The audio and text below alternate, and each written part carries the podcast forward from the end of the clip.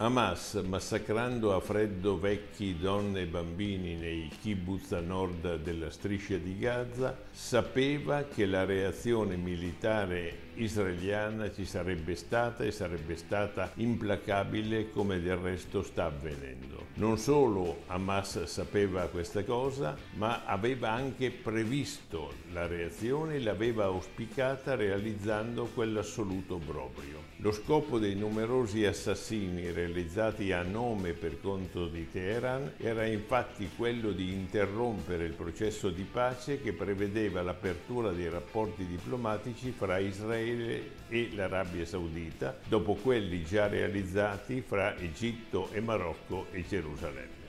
Questi eh, rapporti portano alla pace in Medio Oriente e puntano sullo sviluppo economico di quest'area e sulla stabilità politica. Dopo 70 anni di scontri si apriva quindi la prospettiva basata sull'enorme interesse economico questa quindi era una prospettiva molto solida. Questa strategia però aveva un inconveniente, isolava l'Iran che è l'unica dittatura teologica impegnata ancora ufficialmente nella distruzione di Israele. Da qui la mattanza nei kibbutz e adesso la reazione fortissima dell'esercito di Israele. Teheran spera nel peggio, io tutto sommato spero nel meglio.